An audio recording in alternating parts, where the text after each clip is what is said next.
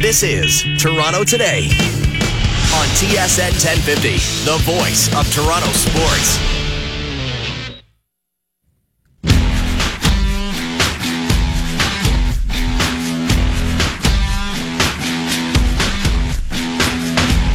High noon. This is Toronto Today. Mike Hogan for Gareth Wheeler today, and in fact all week here on TSN 1050. Coming up this hour, Robert Weeks will join us, TSN golf analyst, co-host of Golf Talk Canada on TSN 1050. I don't know, is he over there now? Has he already flown across the pond? He is over in Jolly Old as we speak, getting ready for the Open Championship. And we'll talk to Bob about that. Get his thoughts on what happened in Jersey yesterday as well, as the U.S. Women's Open was held. And also, she has touched down in Boston. Laura Armstrong will drop by. If I was in Boston, if you touch down in Boston, you got the afternoon to kill, boom, right to legal seafood. I don't know if you guys have ever done that, if you've been in Boston. Outstanding. The portions are way too big. I mean, enormous portions of seafood. Can't go wrong with that. But Laura will join us from Boston. Of course, she works for the Toronto Star, and she's covering the Blue Jays as they get ready for the Red Sox. 4-game set. After the Jays start the second half, looking exactly like the Toronto Blue Jays. Crappy starting pitching. They rely on the home run way too much. The defense is terrible, and they lose the series. That, ladies and gentlemen, is the Toronto Blue Jays in a nutshell. And that's how they started against Detroit, and Detroit is not a very good team. They now go into Boston, which is a very good team. And they split yesterday. They split the 3-0 shutout games with the Yankees. But the good news for the Blue Jays is that eliminated Price and Porcello. Both gone. So you don't have to deal with them. Sale will be obviously a guy that they wish they could have avoided. But he'll go in Game 4. It's Rodriguez versus Stroman tonight. So you would think at least tonight there's an advantage in the starting pitching for the Blue Jays. There may be a couple of opportunities. The other thing that comes into play is that they're playing in a very home run friendly park, and maybe the Jays can take advantage of that. And that, again, if you're trying to look for anything to keep you in the glass half full category, which is becoming more difficult and more difficult and more difficult, especially this year. This is surprising, somebody that we're going to hear a clip from who's on the morning show today. Steve Phillips, former Major League executive and one of our insiders here at TSN, is a guy that at the beginning of the season picked the Blue Jays to win the American League East. I don't know if he had very many people agreeing with that prediction at the beginning of the season, certainly in this quarter. I thought, Steve was reaching a little bit. And we had that discussion, so I'm not talking out of school here. But Steve was asked today, not about this year specifically, because I think most realists realize that it's going to take next to a minor miracle to get in. And again, I did the math, if you weren't listening in the last hour, for the Jays to go and end up with 85 wins, which is a fairly low number to get into the playoffs, but it might be the case this year. Still, to get to just 85 wins, they'd have to play 43-28 baseball, a 606 clip down the stretch. This team isn't good enough to do that. It's just not. So now you have to be a little bit / a lot more realistic about what's going to happen this year, and that might be setting yourself up for years to come. And Steve Phillips talked about the Jays, and will it be this bad long term? Well, yeah, no, I guess I don't look at it that way. I mean, in 2 or 3 years, you'll still have Sanchez and Stroman under control, and Osuna under control. They're going to have to make some other moves. But that's, looking at a 3-year plan for the Blue Jays, I don't feel disaster. I just don't. Because, one, I have a level of trust that the front office will make the moves they need to continue the cycle of being competitive. They've got Smoke under control for next year, too, which I failed to mention, who's having a great year. So they're going to have to, at some point, deal with the Donaldson part of everything, which, what will that mean? But that could turn into either a championship team next year, and if not, then they'll have to consider trading him and bringing back some level of return. The idea that you could trade Donaldson today and really score big, the reality is if you trade him next year, you'll probably get a little bit less, but you need to be able to try to compete and honor where you are as an organization. So he's not a guy I would trade right now. So I look at it. I don't feel disaster. I just feel like they've got to recycle and keep retooling as they move forward. But that's what these guys did when they were in Cleveland, and now that they left an organization that's in a pretty good place right now. That's Steve Phillips talking about the Blue Jays down the road 3 years. So you look at the guys who might go this year, players who are under contract for this year and next year, or just this year. And Josh Donaldson is obviously the top name that comes to mind. He is $17 million this year and then arbitration eligible. So he's under control for a couple of years. Jose Bautista, there's still almost $9 million, $8 million and change left on his contract this year. Who the hell wants to pay that for the results that you would be getting back? And then there's that mutual option next year. So you're not really tied into that next year, but you're not going to get very much for Bautista. Marco Estrada, have hitters finally caught up to the changeup? He threw way too many breaking balls yesterday, and they were just sitting on them. And we saw what happened, especially early in the first inning. Just 3 runs. You get the 3-0 lead in the top of the first, you blink and it's gone. Liriano is a UFA at the end of the year, but he's terrible. Nobody would touch him. Jay Happ has this year and next year left on his contract. So those are kind of the names that are out there, but Phillips says just one of those players would bring in a big haul. Only Donaldson. I think Donaldson's the guy that brings that kind of a haul. I mean, that's the level of a guy you're talking about. I like Marcus Stroman, but I think that most people in the game consider Jose Quintana a level above Marcus Stroman. Aaron Sanchez has had that great year, but hasn't kind of evolved. And look, those two guys could bring back really nice talent in return. On a first division team, like a championship level team, I think most teams would look at Sanchez and Stroman. Because Sanchez is better than Stroman, but, hasn't proven himself as much beyond that one great year. And so I think that they ideally, on a first division team right now, they would want those two guys at the number 3 spot. Now, you could make a case they could both be number 2 starters right now on a team vying for the playoffs, as long as they have a solid guy just like them, to be the 2-3 sort of a guy in that rotation. And with that, you're not going to get the sort of blockbuster return.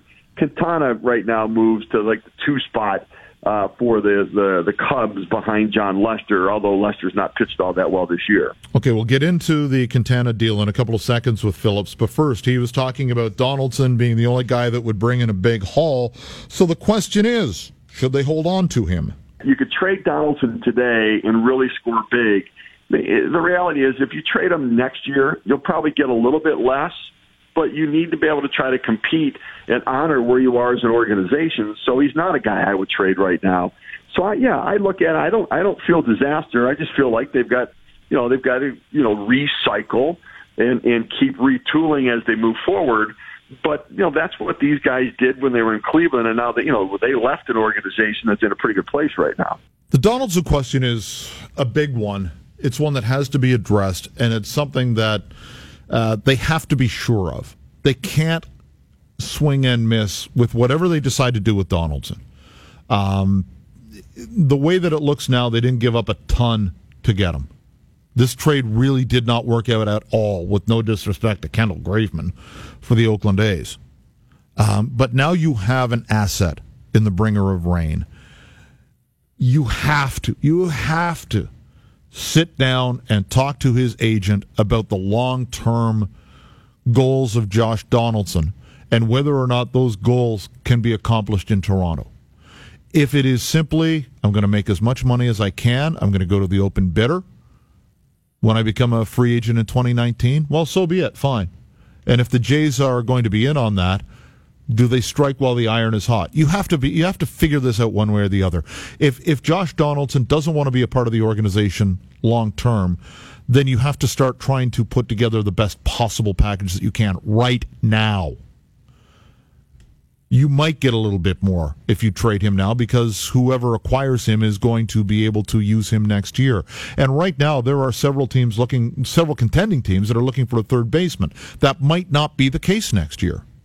There may be fewer teams contending, and the teams that contend may all be very happy with what they have at third base. And don't forget the White Sox are also trying to move a third baseman right now as well. So there could be a little bit of a bidding war here.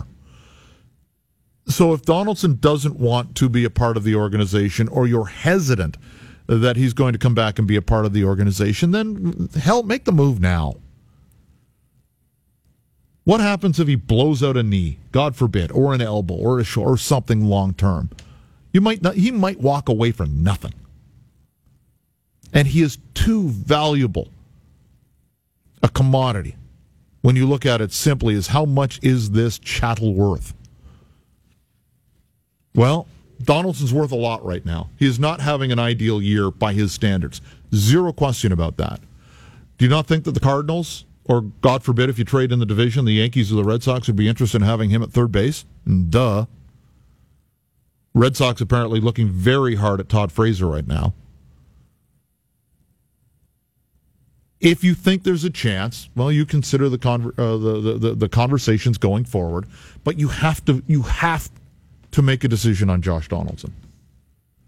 The other deal that has already been made was Chicago White Sox unloading to Chicago Cubs Jose Quintana, who was just spectacular yesterday. The White Sox got a boatload of prospects back. They got four prospects, two of whom are rated exceptionally highly. One is an elite prospect. So now the NL specifically has to adapt to what the Cubs are doing. Specifically, Milwaukee is certainly taking a look over the shoulder right now. Here's Phillips on how the Quintana trade has affected NL GM's thinking. That idea that as you're standing still, people are moving back, that you're moving, literally feels like you're moving backwards because other people are moving forward. That's that feeling you get as a general manager. Yet, you can't let that emotion turn into a knee-jerk reaction to try to do something different, because you know your natural instinct is, oh, I better go just say yes to that offer that I got that I really don't like, but it would make us better, and yeah, I'll deal with the ramifications of it later. You've got to just keep your patience. I mean, it is a lifetime from July 17th through July 31st. I mean, 2 weeks is a long time. Yet, if you need starting pitching and Jose Quintana's off the board, you know it's all about supply and demand, and you start to think, okay, the supply just went down in a significant way with one of the big impact guys at the front of the rotation. I need to start stepping up and being more serious about it. So it may force you, and there's a real benefit to that preemptive strike to get the guy early, even if you pay a little bit more, because if you wait, the price may go beyond even what the early price had to be. And that increased demand might be good for the Toronto Blue Jays in terms of, Jay Happ. Can't hurt. Also, as far as the Jays are, or the National League is concerned, rather, the Cubs right now not in a playoff spot. Milwaukee has a 4.5-game lead on the Cubs. And they really have to be looking over their shoulder at the Cubs. 4.5 games out, as mentioned. But right now, if Milwaukee were to be in second place, say, in the Central, if the Cubs were to pass them, then Milwaukee's .553 percentage not good enough to get a wild card spot. So Milwaukee really has to be concerned about going toe-to-toe with the Cubs. And could they use some more starting pitching? Yes, any team could. So do the Brewers now have to go out and counterpunch? That's a fairly significant question. And we'll get more Jays talk coming up here in a couple of seconds as Laura Armstrong will drop by, and we will talk to Laura about all things Blue Jays. She's in Boston for the four-gamer with the Red Sox. Do we break here, guys, or do we continue? Okay, we'll continue. We're just going to get Laura here in a couple of seconds. A reminder that Bob Weeks is going to join us as well a little bit later on in the hour. At the bottom of the clock, Weeksy will join us from across the pond. And we will talk to the TSN golf analyst and the co-host of Golf Talk Canada about the Open Championship. A reminder that we also have our poll question up, and the Blue Jays leading this one. What has been the biggest sports story in Toronto? Would love you to vote at TSN 1050 Radio. You can find it at TSN Mike Hogan as well. SJ Green and Ricky Ray, 15%, say that's the biggest story of the summer. 16% say TFC being dominant again. The Raptors reshuffling, just 5% of voters saying that. 64% say the falling Blue Jays has been the story of the year. And somebody who has been covering that firsthand for the Toronto Star, Laura Armstrong joins us from Boston. How you doing, Laura? I'm good, thanks. How are you? Very good, thank you. How was the flight? It was good. It was easy, and it's a beautiful day in Boston, so no complaints on this end. It's always a beautiful day in Boston, even when it rains or snows. We've been talking for the most part about the big story surrounding the Jays, which is not the minutia of the series coming up or the one in Detroit, but the big picture with the Blue Jays and what they should do with their personnel before the trade deadline. What sense do you get, following the team as closely as you do, about what the Jays may do in the next couple of weeks? Yeah, I mean, it's certainly up in the air, and I think that we, ended the All-Star break at a point where the Jays, in terms of numbers-wise, yeah, they're sort of far out from the wild card spot, but they're not that far out that it seems completely unbelievable that they wouldn't, manage to make a comeback. There was a lot of talk about tossing around a 10-game win streak, which, for Jays last year might not have been crazy, but for Jays this year it certainly would be a big step up. That being said, there's people that we've talked about in terms of selling pieces for the Blue Jays. They haven't been doing so great this year, so that's going to be a little bit of an interesting sort of nugget in the next 2 weeks, is the fact that, you've looked at Marco Estrada, at Francisco Liriano, at, Jay Happ to a lesser extent as people who might be of interest to other teams, but you seen Marco Estrada struggle for more than a month now. Francisco Liriano is not averaging much more than 3 innings an outing. So it's certainly the cards that the Blue Jays have on the table are they're not ideal right now. And so I would think that the sense is that if something's going to happen, I would expect that it happens sort of closer to the trade deadline when people have sort of other teams have run through their options. And decided that these Jays players are people that you can bet on. You mentioned that 10-game winning streak, which may be elusive to the Jays as the great white whale was to Captain Ahab. But do you see them being even remotely capable of being able to pull off one? And more likely, you'll need to do 2 lengthy winning streaks to get into the playoffs this year. Do the Jays have that in them? I don't know. I would say right now I don't think so, and I think that comes from the fact that they haven't proven that they've had it at all this season. I think yesterday was a really interesting game in Detroit where it wasn't just a matter of pitching was bad, defense was bad, the bats once again were cold, and everything seems to be going wrong to an extent for the Blue Jays. There are the days that they pop up and suddenly Josh Donaldson looks like Josh Donaldson and Troy Tulowitzki looks like Troy Tulowitzki, but there's been too many days where they're off. And, John Gibbons said after the press conference yesterday that, the Blue Jays are where they are based on how they've been playing. And it is what it is at this point. So they would really need to have a really great turnaround at this point to become this consistent team. And between all of the issues that they've had with the starting rotation, with the defense, with the fact that nobody seems to be hitting on a regular basis, it's very difficult to picture the Blue Jays managing to make a run at this point. Griff had the honor of being in Detroit yesterday for you guys, but wasn't yesterday the most Blue Jays game all season? I mean, horrible starting pitching, they score all the runs on home runs and play bad defense.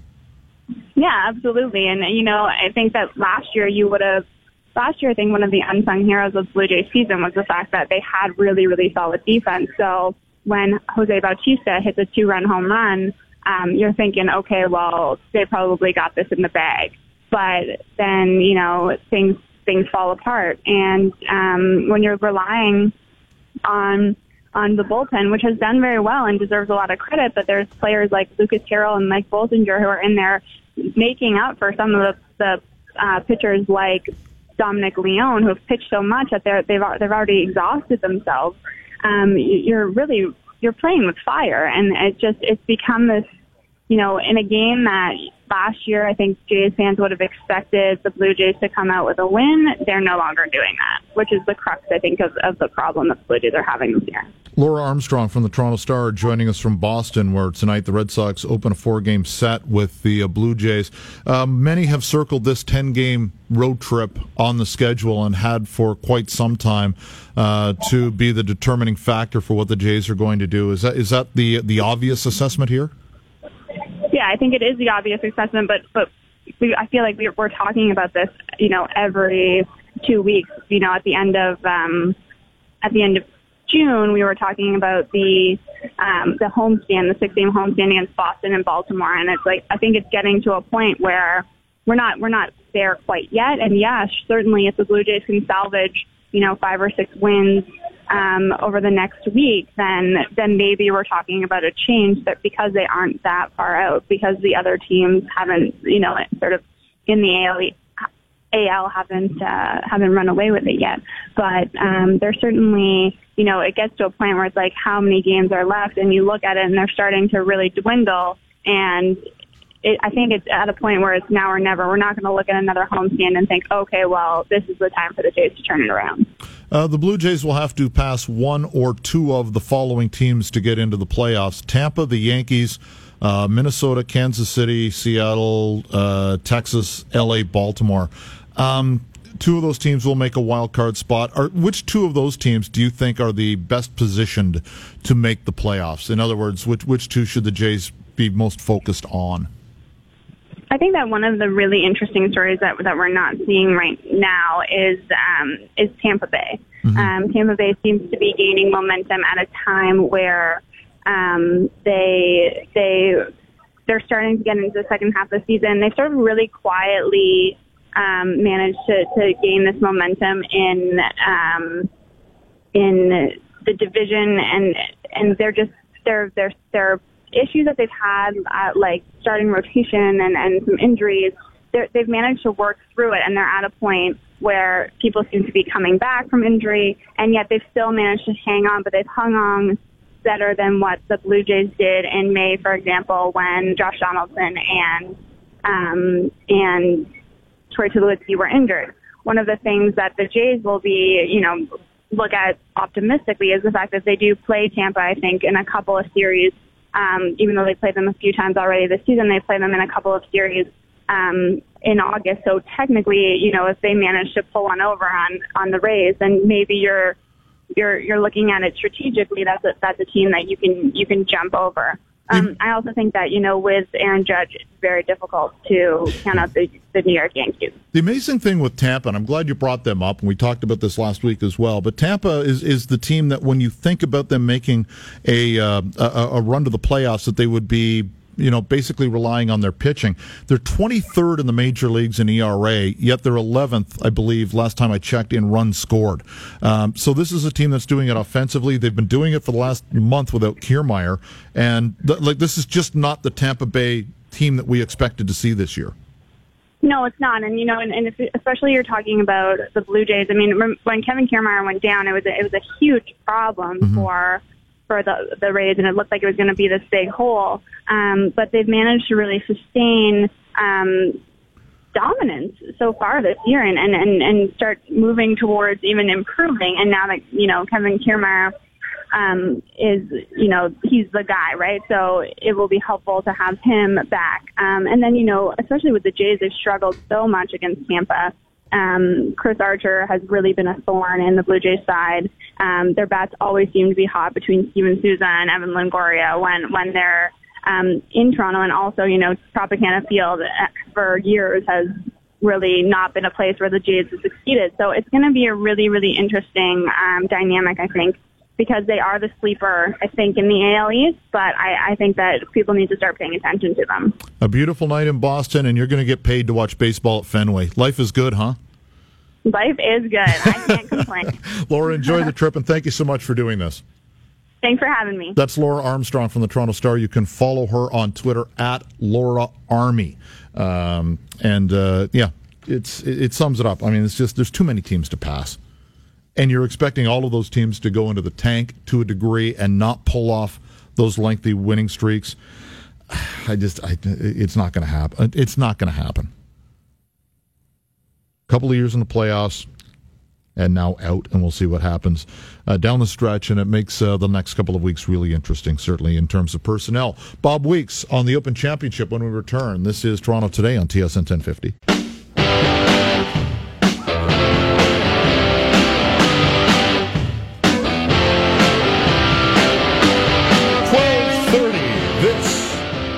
It's Toronto Today. Mike Hogan in for Gareth Wheeler, keeping you company until 1 o'clock. The lovable and talented Scott MacArthur back in the building. He will be in here at 1 o'clock to spread the gospel of the Scotty Mac show, and he'll be talking a ton of Blue Jays baseball, specifically between 3 and 4. If you haven't been listening to the station, maybe you were away last week, the 3 to 4 o'clock hour is completely dedicated to baseball. The baseball hour, 3 to 4, on the Scotty Mac show every weekday here on TSN 1050. Between now and then, we'll give you one more update of the poll before the top of the hour as well. But Bob Weeks is going to join us here momentarily. He has already made it across the pond, as the Open Championship will be held at Royal Birkdale this year.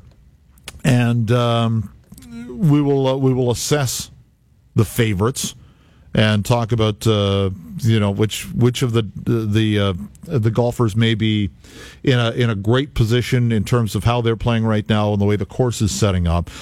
Interesting. They've announced the groups, and on Thursday and Friday, Rory McIlroy, Dustin Johnson, and Charles Schwartzel will all be in the same group.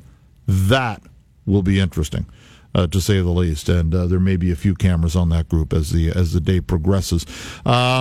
So that's coming up, and Weeksy will drop by. I also want to get his thoughts on what happened in New Jersey over the weekend. I know he wasn't probably glued to that as he was getting ready for his work, or I don't even know if the flight was yesterday over there. But there were some interesting stories that I did want to deal with Bob about, as well as we sort of put the U.S. Women's Open in the rearview mirror and look ahead to what happens starting Thursday at Royal Birkdale, and maybe get the weather forecast, what even if that means anything over there this far in advance, but just sort of look at the long-term weather forecast, and if they are expecting a couple of days of horrendous weather.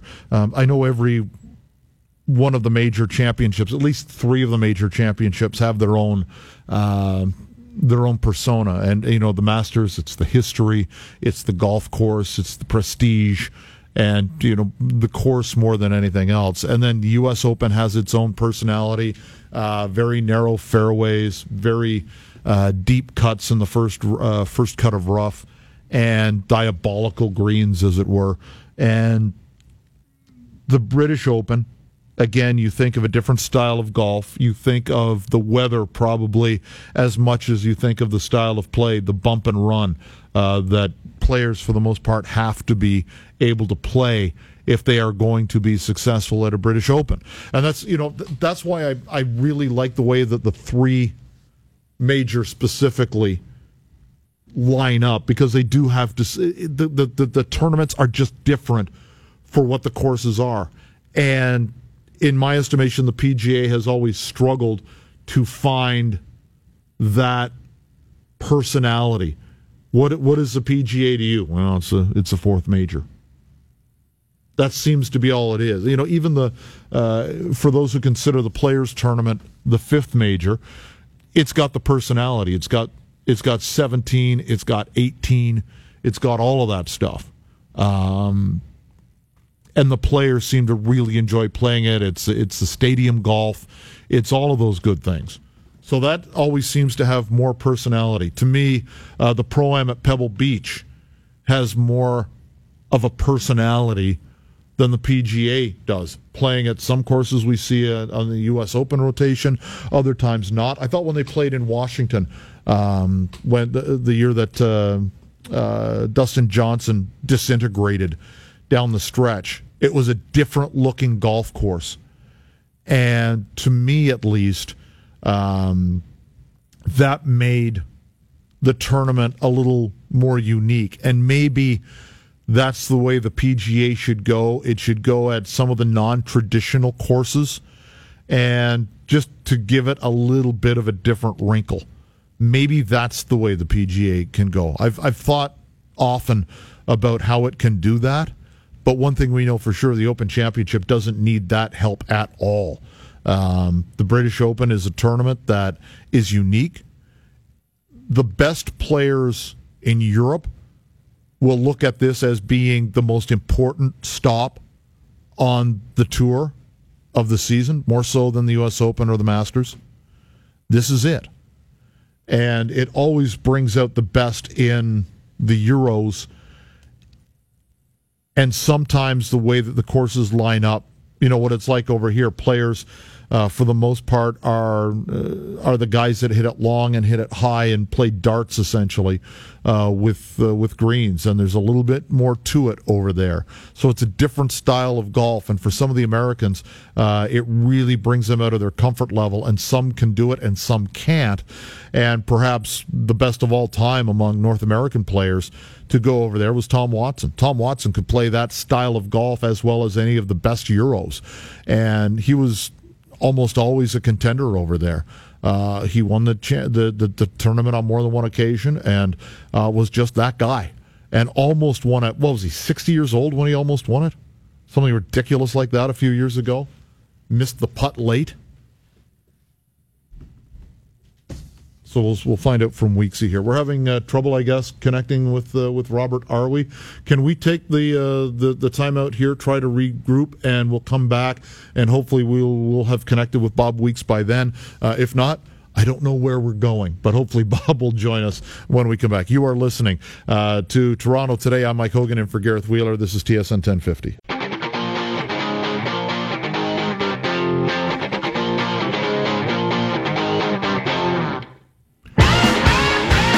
Time, 1 o'clock. This is Toronto Today. Mike Hogan in for Gareth Wheeler. Coming up at the top of the clock, it's Scott MacArthur. Right now, a look at the world of golf, and our Golf Insider is brought to you by your Ontario Subaru dealers. Test drive the superior performance of a Subaru today. And joining us, he's a keener. He is already ready for the British Open. He is across the pond joining us as they get ready for the Open Championship beginning on Thursday at Royal Birkdale. Ladies and gentlemen, from TSN, golf analyst, co-host of Golf Talk Canada, Mr. Bob Weeks. What's up, Weeksy?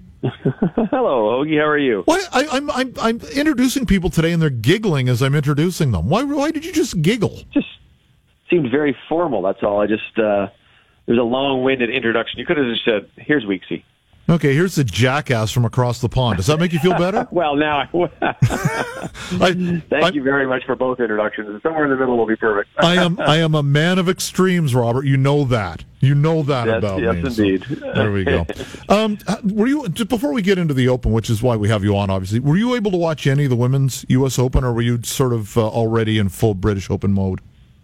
No, I watched a fair bit of it. Unfortunately, I didn't see the end because we were just about to take off and in the plane, so I was loading myself up at Pearson. But I did watch some of it, and I'm always amazed at the women's game and some of the winners who are out there, and a lot of them have a tough time getting some traction. But I thought there was some pretty exciting golf actually going on, but apparently not everybody agreed with me from what I read. Well, I thought it was very intriguing, especially with the 17-year-old Choi, having an opportunity to win this. And if she doesn't hit her tee shot into the drink on 16, she might have won the tournament. I thought that was absolutely maybe the most riveting golf story of the year on either side.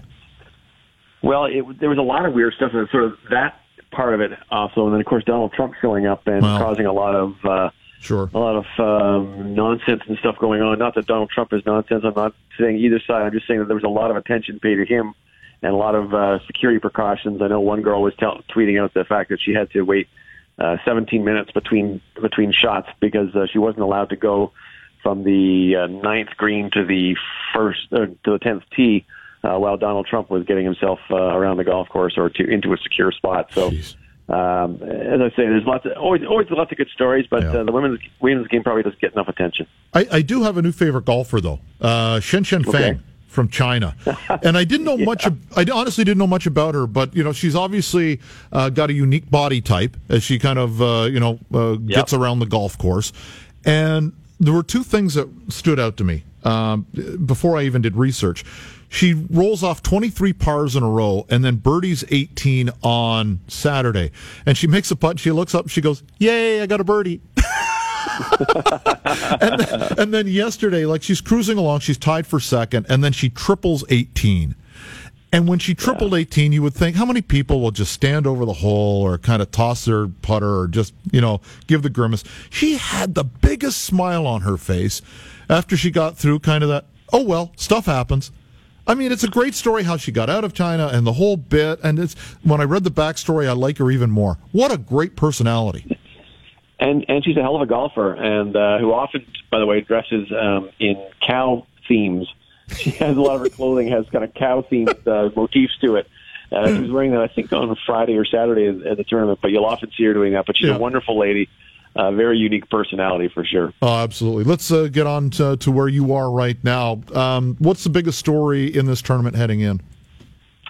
You know, I've been asked that a couple times, and I was sort of thinking, someone said, well, is it Dustin Johnson and not winning? And I said, well, it's probably kind of the play of Johnson, McIlroy, Jason Day. If you go back a year ago, really, those three guys were playing pretty well, pretty good golf. And right now, I think there's just question marks around all three of them. And Jordan Spieth is playing a little better than those three, but I think there's still some question marks around him in the Open Championship. So, you know, you've got, I won't say that there's a big four in golf, but those four big names, I think are all question markable, if that's a term. It is now. And now I wonder if we're going to extend this streak of first-time winners in major championships from 7, where Brooks Koepka left it to 8, and in that case, there's a bunch of names there that jump up as well. I think that's the equally big story. Guys like Tommy Fleetwood and Ricky Fowler, and I think there's a bunch in that category as well that could surprise us here. Dustin Johnson is obviously the story. When he's on, he's the best player in the world. But does this golf course set up for him? I think every golf course sets up for him, and I don't mean that kind of being facetiously. I really do think that he is, there's not very many golfers out there whose game can be transported to any style of golf course or any major championship. But I think he is one, and his past record here, you know, shows that. I mean, he should have won a few years ago at Royal St. George's when he hit a ball so far out of bounds on the 15th hole, coming down the stretch with the lead to take himself out of it. So. But I like the way Dustin Johnson plays without a lot of emotion to his game in terms of ups and downs. He tries to keep an even keel, and it really seems like he does do that. But right now, he missed the cut in his last two starts, including the U.S. Open, which was surprising to me. And I just don't know. I just don't know what to expect from him. That's the biggest question mark about Dustin Johnson right now is which guy is going to show up. As you say, when he is playing his best, I think he's the best golfer in the world. We used to say that about Rory McIlroy, but 3 years now since he's won a major, right? Can he turn it around? Yeah, I mean, that's not necessarily a long time in terms of golf years, but I think Rory McIlroy is frustrated by not performing better. He's missed, I think, the cut in 3 of the last 5 majors that he's played, so including the last 2 U.S. Opens. So I think there are some doubts out there about him at the moment. He keeps saying, "Oh, I'm close, I'm close, I'm close," and the big problem with him, of course, has been his putting. Now, on an Open Championship golf course, you know, the greens are a little slower, so you can get a little more aggressive with your stroke, as Henrik Stenson did last year and as Zach Johnson did the year before. So that might be a benefit for Rory McIlroy. So we may see a little bit of a turnaround because the rest of his game really isn't all that bad. When does Sergio Garcia get married, or has he already been married? No, I believe it's coming up in August, is from what I understand. He's been kind of secretive about it, which I don't blame him. Yeah. He's kind of trying to try and keep that on, but boy, that the whole relationship has just changed his whole outlook on the game, his whole outlook on in life in many ways, I guess. But I wouldn't be surprised to see him play very well this week. He is a good Open Championship, a good link-style golf player. I think after you win a major, the first major back, which would have been last month's U.S. Open, there's always a lot of hoopla surrounding it. Sure. So I think Sergio Garcia might play well this week. Yeah, I ask that because, you know, how many people have been married and just the event itself, and I can imagine the scale of wedding that he would have with the financial resources that he does have. It may be a rather large wedding. That can kind of get into your brain a little bit. I'm just wondering if he's going to be able to, you know, get that out of the kitchen when he's playing. Yeah, well, I mean, I guess you can look at Rory McIlroy because he got married a month or so or 2 months ago, so that may be something to choose from. And it's true. In some ways, it can work as a distraction. In other ways, it might be something where he's able to sort of unfocus from golf 24/7 and relax a bit. He's got more than enough game. I think he's getting used to being a major champion, and he's playing with house money now, right? When you think about it, sure. The guy for so long would go into a major championship and be asked, "When are you going to win?" Now that he's got that, I think there's a lot of pressure off him. So maybe this is what he needs, is something to take his focus away from being on the golf course all the time. Tom Watson dominated for a long time. It was his style of play, obviously. He was better than most North Americans, if not any North American ever, at the bump-and-run style of play. Phil Mickelson's pretty good as well. Watson almost won as an older player. Is Mickelson is he just an afterthought at this stage? I would say if he's not an afterthought, he's not much more than that at the moment.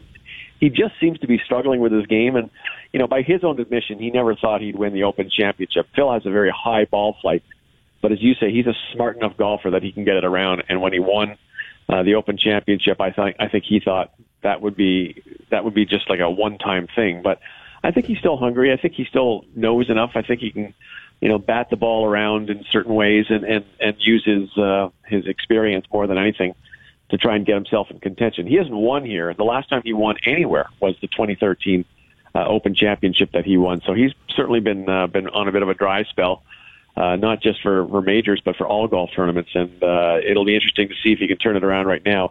This will be the first one, of course, that he's played without his longtime caddy, Jim Bones Mackay. So he's got his brother on the bag, and maybe that will shake things up a bit. I know that this may be a fool's game predicting the weather in England, but is there any talk in Southport about what it's going to be like for the rest of the week and weekend? There's a lot of people who are trying to convince us that the weather we have today, which is about 25 degrees, sunny and still, is what we're going to get all week, but then they kind of laugh after they do that. So I think that it's going to be a little bit of a mixed bag. There is one day, I believe it's Saturday, where the gusts and the wind is supposed to really come up. And we're going to get a little bit of rain, a little bit of wind before the week is out for sure, pretty much every day, I think. But yeah. I don't think, aside from that one day, I think it's going to be kind of what I would call typical Open Championship golf, where you might want to have your sweater and your umbrella ready, but you might be putting it up and down and taking your sweater on and off as the day goes on. But as a viewer, sitting in the comfort of my nice warm couch, that's what I want to see in a British Open. I want the elements to come into play because it makes for better drama. I think that's the one distinguishing feature of this major championship is the weather, is the fact that you're playing usually, a few feet or yards from the ocean. So you're getting breezes, you're getting wind, you're getting some difficult weather. And really, you know, the weather can determine the winner in terms of when you go out, when you play. You might get a great break from playing in calm conditions like they did at Muirfield a number of years back. You know, it was beautiful, calm, warm, and then this huge storm came ripping in. And Justin Rose was saying a couple of weeks ago, he said, yeah, I remember that well. I was sitting in my hotel room watching it on TV, and I saw all these guys going out and hitting drivers on par threes, and umbrellas were basically useless. So he moved up the leaderboard, I think something like 45 spots, just by sitting in his hotel room and watching the golf on TV. I remember speaking with Ben Wright at one point, and I asked him about, you know, his thoughts of the Open, et cetera, et cetera. And I think they were playing at Royal Troon one year, and he said the only time in his life that he played 36 holes in one day was at Royal Troon, and he said the only reason he did it is the wind completely did a 180 for the afternoon, so he'd played in the morning, and he just wanted to see how dramatic the shift was in case he ever had to call an Open from that course in that time. And he said, I think he said he hit wedge on like the postage stamp or one of the par threes in the morning, and then he was hitting like 4 iron in the afternoon, because it was just ridiculous how much the wind would affect one hole. Well, that's what happened at Muirfield that one year where I think Colin Montgomery shot 64 the first day, and then when he playing in the teeth of the storm, he shot 84, which was apparently the biggest difference in scores for a player in the Open Championship. I hope it stays calm wherever you are watching from, that the tent doesn't blow away, but I'm sure you will be fine. Thanks, Ogie. Thanks, Bob. Appreciate it. Have fun, pal. Take care. That Bye-bye. Is Bob Weeks joining us, TSN golf analyst, the co-host of Golf Talk Canada on TSN 1050. You can follow him at Bob Weeks TSN, and he is live at the Open Championship. And our Golf Insider brought to you by your Ontario Subaru dealers. Test drive the superior performance of a Subaru today. So our thanks to Bob Weeks. And that's the other thing. I mean, isn't it? You don't want to see the really bad weather roll in if you're going to the event. If you were at the Honda Indy yesterday and you were sitting up in the stands, the last thing you wanted to see happen was the downpour to start. But from the comfort of the couch, the weather was such a major factor in teams' decisions in the last 10 to 15 laps specifically. It would have been interesting to see what would have happened if the clouds had have opened up. But it's like when you're watching a football game and it's winter weather and you're at home on the couch, beverage in hand, bucket of nachos next to you, and you're watching especially a playoff game in Green Bay or Chicago or wherever it may be. And there, or Denver, and it's minus 30, and there's a foot of snow on the ground. Don't you love watching those? You don't want to be in the stands for them, mind you, but to sit back and watch one of those events, I think that's fantastic. It's great drama. And it's the same thing for golf. You don't want to be out hacking it around. You don't want to be on the course or in the gallery if it's rainy, windy especially, where you just can't get the cold out of you, where you got that damp feeling and you just can't shake it. But if you're watching from the couch and you're watching these poor saps going around 18 and trying to hit the ball straight, or just seeing when they have that golf tracker now, the ball tracker, and you'll see just how much it'll move from side to side if it's a crosswind on any specific hole. That's outstanding drama. And that adds to the British Open. There's no question about that. So our thanks to Bob Weeks for joining. I'm sure he's going to have a fantastic time over there in Southport, England, at the Royal Birkdale. That's essentially going to do it for us. Did you have a good day today, guys, on the other side of the glass? I think so. You're okay with that, Joe? Yeah, I didn't eat a muffin, so I got through the day pretty solidly. Well, I didn't give it to you. That's why. No, sorry. Just wanted to point out our poll. I guess not our final update, but as we leave the air. The following Blue Jays fell a little bit. We asked about the biggest sports story in Toronto this summer. 59% say the failing Blue Jays. 19% say S.J. Green and Ricky Ray. 17% say TFC's dominant again. And just 5% talk about the Raptors reshuffling. How do we do today, Keith? Keith Bauer, our technical poobah. I got no issues over here. I'm good. That's good. Well, you worked with Narson. You got through 2 hours, so that's congratulations. But I got to put up with Uncle Shawnee for another 3 hours after this, so man. My mood could change quite substantially over the next 2 hours. It's tough to trade down from grumpy Narsa. But Uncle Shawnee was very grumpy when I arrived today, so I'm not too sure if we'll call this a trade down or a trade up. Excuse me. No, I didn't. I said trading down. Okay, never mind. From Narsa to Sean on any day. Thanks, guys. Really appreciate it. Scotty Mack is back on his own program coming up next. I'll be in tomorrow here on TSN 1050.